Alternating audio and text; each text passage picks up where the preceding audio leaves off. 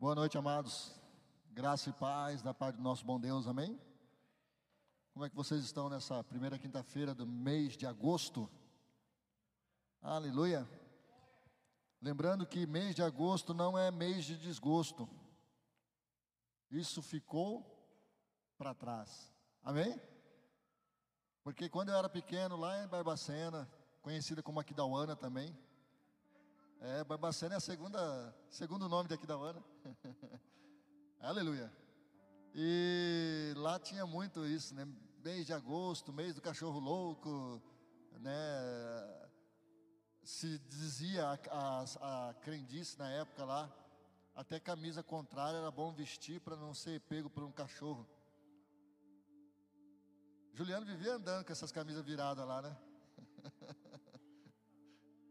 Amém? Então é assim, mês de agosto, mês de Deus, o gosto de Deus, amém? E eu creio que serão dias aí abençoados para a glória do Senhor. Testifique isso, verbalize isso, declare isso, amém? Profetize sobre você mesmo, seja um profeta para si mesmo, em nome de Jesus, já que você é templo do Espírito Santo, já que nós somos morada do Senhor, então eu declaro, Senhor, eu declaro que esse mês vai ser um mês abençoado. Eu declaro em nome de Jesus que sobrará. Eu declaro em nome de Jesus que toda sorte de enfermidade que veio, e conforme ela veio, ela vai bater em retirada. Eu declaro. Eu declaro, porque o Senhor é comigo. E eu sei que as palavras têm poder. Amém? Se nós pegarmos um gancho do que Deus fez na vida de Elias, né? A Bíblia não fala que o Senhor primeiramente falou a Elias: Elias, diga que não vai chover, e assim será. A Bíblia diz que simplesmente Elias falou. Amém? E não choveu. Conforme a fala de um profeta, foi conforme o que aconteceu. Então declare. Queridos, sem mais delongas, abre a tua Bíblia aí em Êxodo, capítulo 14.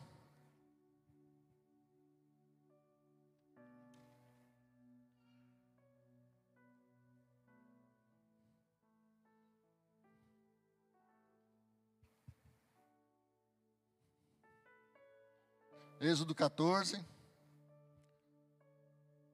Amém. A partir do verso de número 10, vamos fazer a leitura até o verso 16. É uma passagem bem conhecida também. Amém?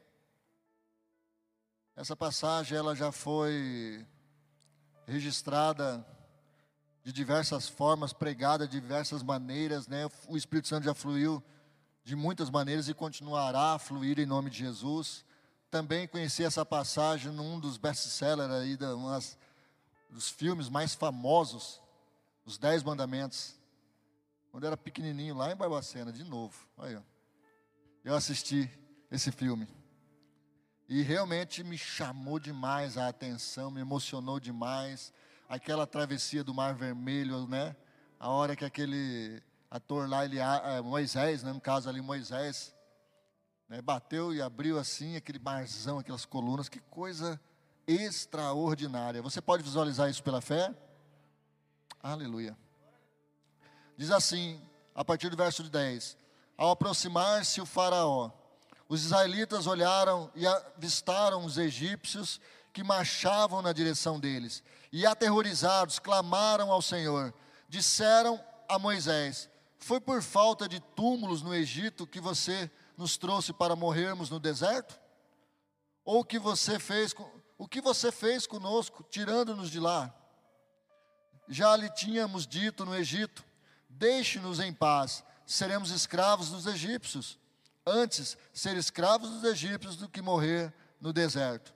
Moisés respondeu ao povo: Não tenha medo, fiquem firmes e vejam o livramento que o Senhor lhes trará hoje, porque vocês nunca mais verão os egípcios, egípcios que hoje vêm. O Senhor lutará por vocês, tão somente acalme-se. Disse então o Senhor a Moisés: Por que você está clamando a mim? Diga aos israelitas que sigam avante. Ergam a sua vara, erga a sua vara e estenda a mão sobre o mar, e as águas se dividirão para que os israelitas atravessem o mar em terra seca. Amém? Fecha teus olhos, abaixa sua cabeça, vamos orar. Paizinho, mais uma vez te louvamos e te agradecemos pela Sua santa palavra. Obrigado pelos seus amados que aqui estão nessa quinta-feira. Obrigado, Pai, porque sei que cada coração aqui receberá a palavra do Senhor, essa preciosa semente. E com certeza, Pai, vai frutificar para a glória do Teu santo nome. Porque eu sei que ela não volta vazia para si mesma, Pai, ela não volta vazia para o Senhor. Ela cumprirá o propósito a qual ela está sendo lançada nesse momento e que cada filho seu aqui creia, se posicione e viva a palavra do Senhor. Em nome de Jesus, amém. Amém? Meus amados, o contexto aqui é bem conhecido, né? Passaram-se as dez pragas, né? As dez pragas, para quem não sabe, aconteceu ali naquele contexto de escravidão dos, dos israelitas. Foram 400 anos, outros dizem que 430, se contar os 30 anos ali é, em que viveu José, né, bem, juntamente com os israelitas.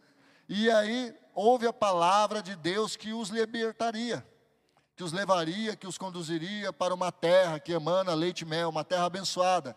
Ou seja, promessa havia. O Deus que fez a promessa estava firme e forte no que prometeu. O Deus que promete, ele cumpre. Diga para o seu irmão, ele cumpre. Então não duvide. Amém? Creia somente e chegou a grande hora. Quando vieram as dez pragas, e essas dez pragas, se você for estudar, você vai ver que tem relação com os deuses dos egípcios, né? os deuses lá do Egito. Cada praga tinha a ver com essa idolatria, com essa adoração, e todas elas Deus mostrando autoridade sobre. Ou seja, na verdade não haviam deuses, não há deuses, só existe um Deus. Amém? O único e verdadeiro Deus, e Deus deixou claro isso. Quando o texto fala aqui, é, depois da última praga, a morte dos primogênitos, Deus fala que endureceria o coração de Faraó. Amados, é claro que parece assim estranho essa leitura, e eu confesso a vocês que eu tive uma dificuldade para entender isso. Porque, para mim, Deus é bom em todo tempo. Amém? Deus não interfere no livre-arbítrio. Até eu entendo dessa forma. Mas eu entendo que por fato de Deus ser soberano, Ele já conhece todas as coisas. Ele conhece o coração do homem. Amém? E como eu havia falado, existe uma linha teológica, até o Rodrigo Silva fala sobre isso. Quem conhece o Rodrigo Silva? Teólogo aí famoso, né? Ele fala que tem a ver muito mais com a, a forma de se interpretar, porque a leitura é feita de uma forma onde se usa uma linguagem humana para se revelar um Deus todo-poderoso. Então Deus se revelando através de uma linguagem humana. Quantos estão entendendo? E essa linguagem humana tem muito a ver com o contexto da época. Qual era o contexto da época? Né? Os egípcios criam que quando eles faziam suas coisas erradas, suas barbárias, tudo, isso poderia garantir para eles um mal eterno. E aí o que, eles faziam? A hora de mumificá-los, eles trocavam o coração. Substituía aquele coração de carne e colocavam um coração de pedra. Atrás daquele coração de pedra, eles escreveriam, escreviam algumas coisas interessantes, boas e tal e tal. Porque o Deus que fosse buscar o seu, né, o seu adorador, ele chegava ali, ele ia olhar primeiro o coração. Mas como o coração era de pedra, aquele Deus não ia ter acesso. Aí a única coisa que Deus ia ver é o que estava escrito atrás. E o que estava escrito atrás era bom. Então ele ia para o céu. Essa é uma linha e aí responde essa história de endurecer o coração, ou seja, na verdade, como o faraó era ímpio, a linha de raciocínio era essa, ou seja, eu vou deixá-lo seguir o curso. Já que ele está agindo assim, já que ele não entendeu que existe um Deus sobre Israel, mesmo Israel estando nessa condição, existe um Deus que, que cuida e é o único Deus, eu vou deixar seguir o curso. O coração dele está endurecido. Essa é uma das, outra, é uma das linhas teológicas. Tá? A outra é que realmente Deus endureceu com esse propósito de manifestar a sua glória, de manifestar o seu poder, até porque a Bíblia registra isso, esse propósito. Amém? E aqui nessa passagem bíblica, Deus deu toda a estratégia para Moisés. Olha, vocês vão chegar em tal lugar, vocês vão parar neste lugar, este lugar aí vai dar impressão lá para os egípcios que vocês ficaram sem direção, que vocês se perderam, que vocês ficaram sem rumo. E aí eles virão atrás de vocês. Quando eles virem atrás de vocês, eu farei o que precisa ser feito. Eu mostrarei a minha glória, mostrarei o meu poder. Amém? Moisés sabia disso, eu imagino que Moisés deve ter transmitido isso para algumas pessoas também, né, da sua liderança, da sua confiança, mas eu imagino que não chegou a 100% do povo. Mas essa palavra foi dita pelo Senhor. E chegou esse grande dia, esse grande momento. Eles estavam diante do Mar Vermelho. Diante do Mar Vermelho. Não havia para onde fugir, não havia para onde correr. Aqueles egípcios olharam aliás, os hebreus, né? Olharam para trás, os israelitas olharam e viram os egípcios vindo com seus carros de guerra, né? Velozes em direção a eles. Meus amados, trazendo para uma realidade dos dias de hoje. O que você faria se você estivesse lá vivenciando isso? Se você fosse um israelita? O que você tem feito hoje diante de uma situação onde você não vê a solução, onde você está sendo angustiado, onde você está preocupado, onde você não consegue nem trabalhar direito, onde a sua mente está presa naquilo, e aí muitas vezes vem o medo, porque a Bíblia fala que eles ficaram aterrorizados, eles olharam e começaram a se aterrorizar. O medo toma conta, aquilo toma conta, a imaginação ela vai longe, o que você faria numa hora dessa? O texto mostra que essas pessoas, esses israelitas, eles murmuraram, tá? Murmuraram. Você sabe o que significa a palavra murmurar? É murmurar. Você sabe o que significa? É reclamar, é falar mal Ali eles começaram a reclamar daquilo, a reclamar, por que que não nos deixou lá? Lá não tinha túmulo suficiente. Nós dissemos para vocês lá, nós dissemos lá que nós queríamos continuar. Ou seja, lá eles já tinham manifestado a vontade deles, mas ainda assim houve insistência, né, convencendo-os a ir. E é interessante que se você olhar o verso número 10, eles até começaram, certo? Porque eles clamaram ao Senhor. Eles clamaram a Deus, porém, quando foram conversar com aquele que representava a palavra, porque Moisés, naquele tempo, representava a palavra, a palavra de Deus. Deus falava com Moisés, Moisés falava com o povo.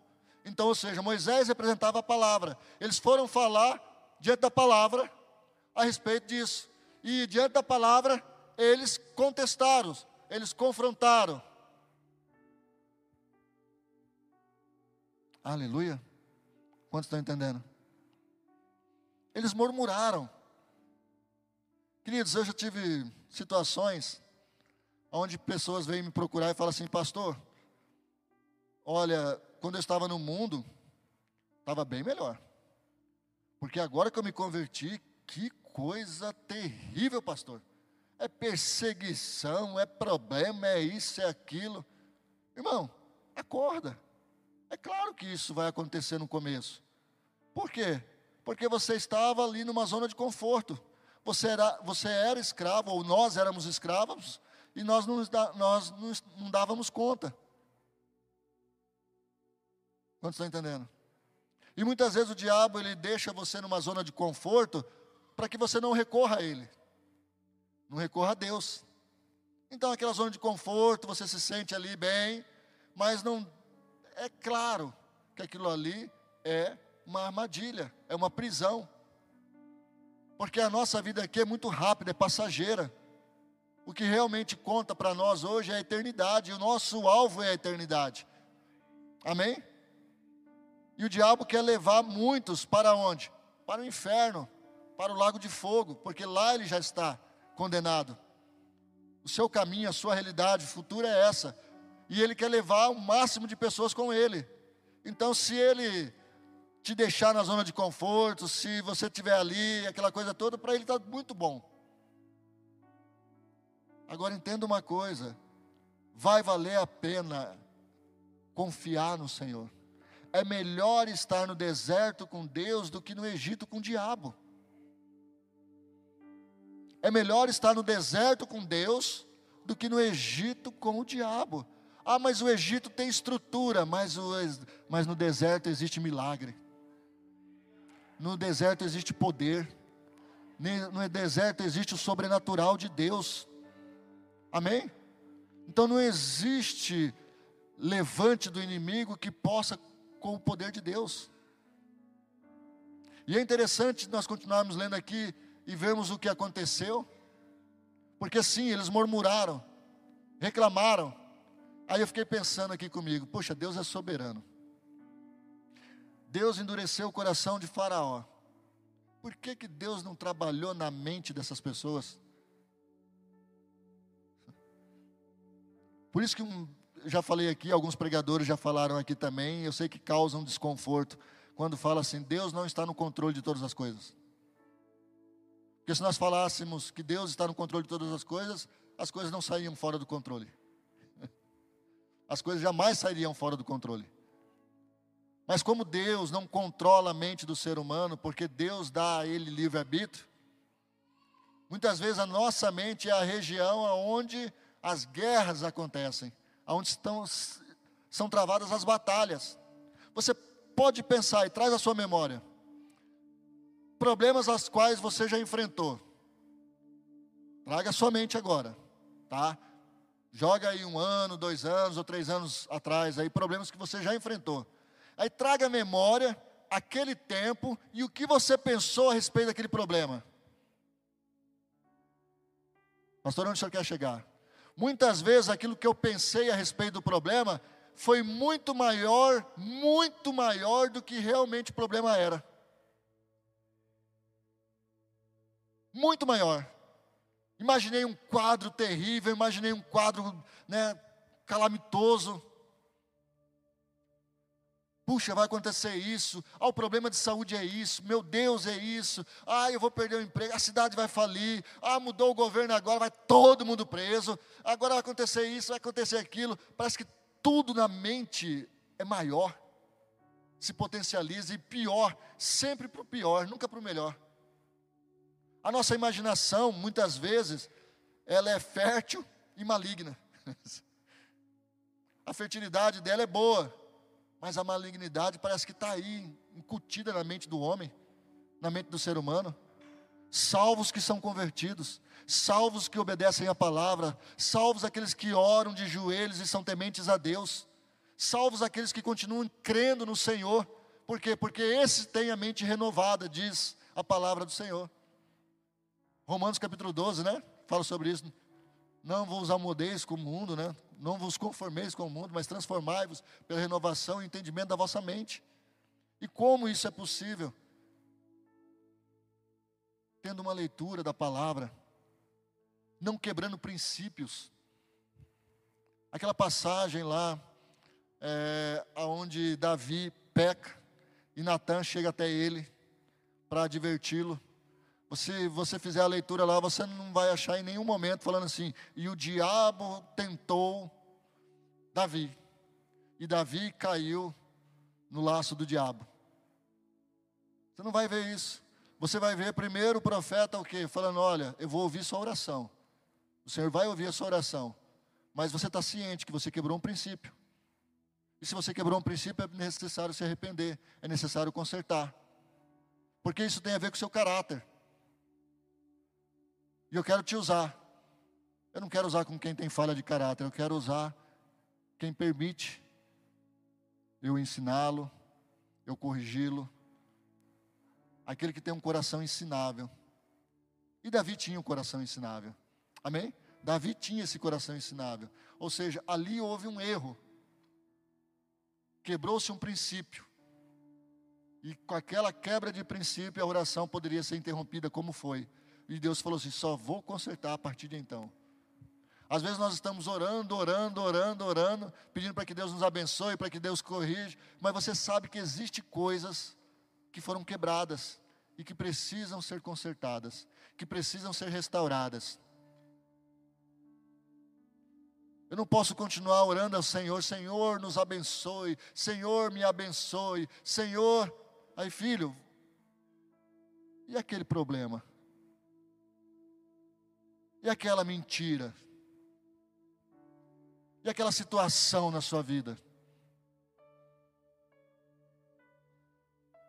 O pecado faz separação entre homem e Deus. Eu quero te abençoar, mas quebrou-se um princípio.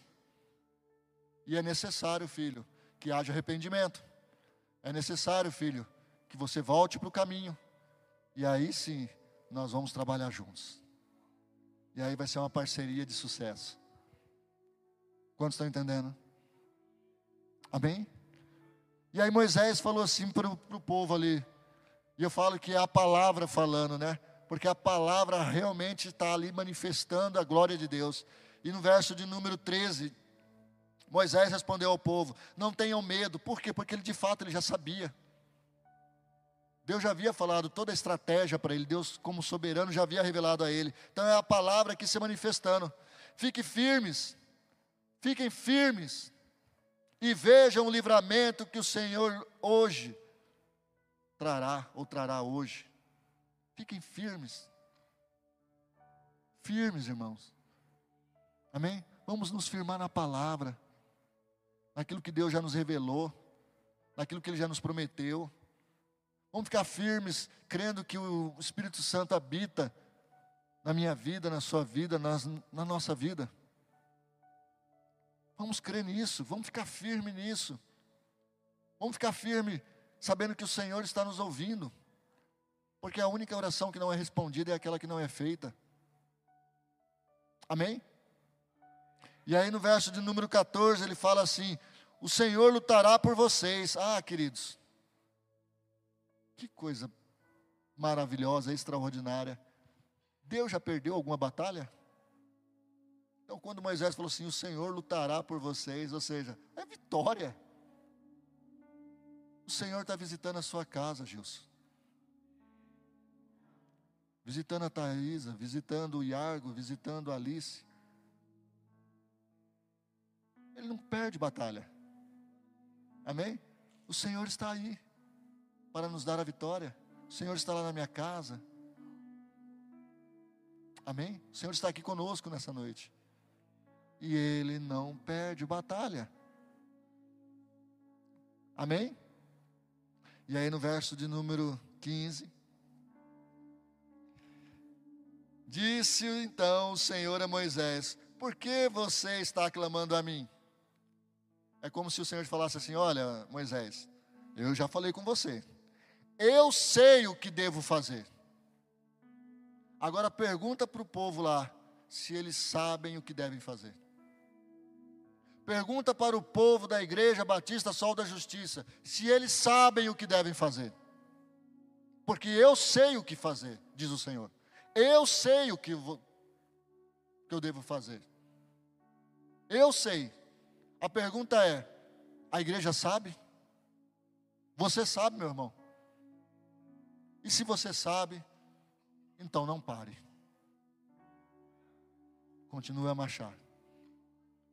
Vá avante, vá adiante, levante-se, bata poeira, dê glória a Deus, porque lá atrás, aonde você estava olhando os teus inimigos, você não vai ver mais eles. Até porque dizem que a nuvem foi né, ficou entre os israelitas e os egípcios. A coluna de fogo, para eles ficou uma treva só. O anjo do Senhor né, se posicionou atrás, os protegendo. E o mar se abriu. Em outras palavras, o maior obstáculo que havia ali, o maior obstáculo, foi também a solução para todos e definitiva. Amém?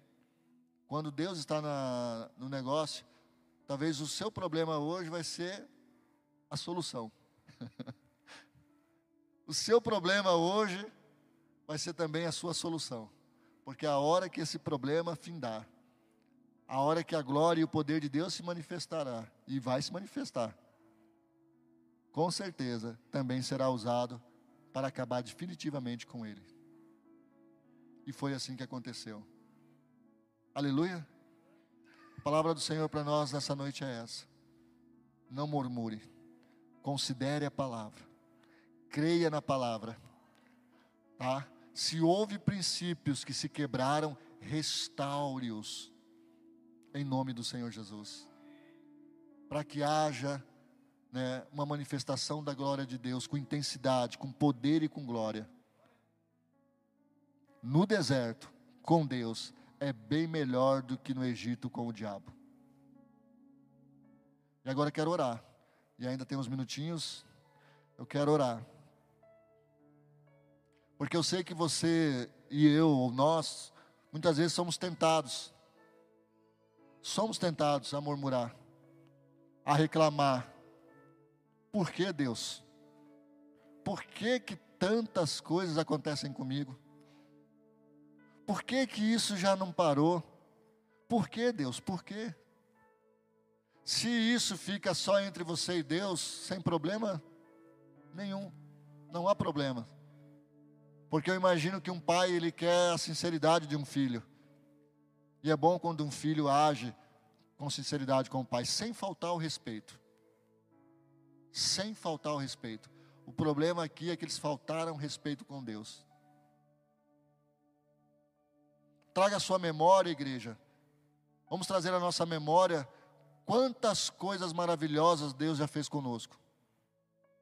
Por acaso ele enfraqueceu? O seu poder com o tempo perdeu a força? Não, né?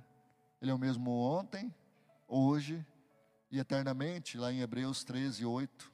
Jesus é o mesmo ontem, hoje e eternamente. Amém? Vamos louvar aqui, amados. Eu quero orar com você que está enfrentando uma luta bem grande mesmo. Sabe aquela onde teu coração estava angustiado? Eu quero orar com você agora. Gostaria de convidá-lo para vir à frente.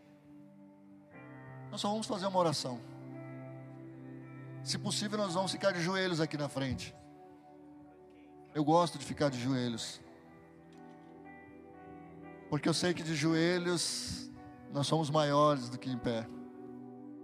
E essas batalhas, as batalhas mais árduas, elas são vencidas assim, de joelhos. Amém? Pode apagar as luzes aqui, fazendo um favor.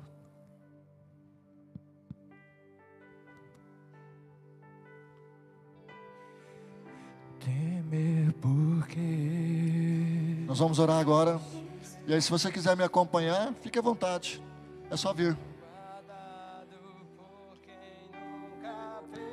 Senhor nosso Deus e Pai, te louvamos e te adoramos, ó Deus, porque tu és bom, tu és misericordioso, a sua glória, a sua majestade, ela continua, Deus, a mesma, a sua graça, os seus atributos, o seu senhorio sobre as nossas vidas.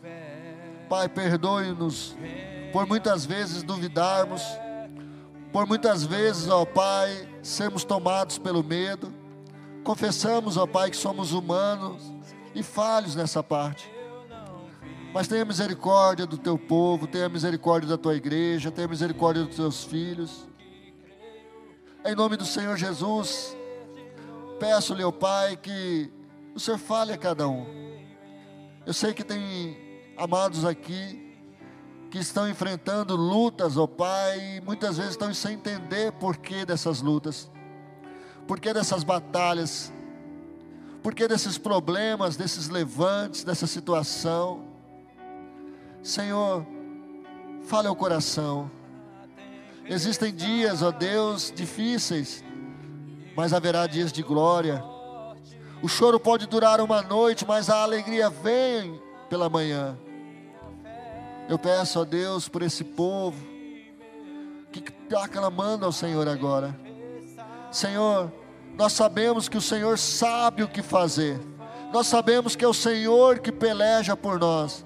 Nós sabemos, ó Deus, e queremos, ó Deus, também honrar o Senhor e fazer a nossa parte. Fazer aquilo que agrada o teu coração, Senhor. Continuarmos a marchar, continuarmos a caminhar, a caminhada da fé, dando atenção à Sua palavra e não às circunstâncias. Que os nossos olhos, ó Pai, espirituais, estejam mais aguçados, mais abertos, mais sensíveis às coisas do Senhor.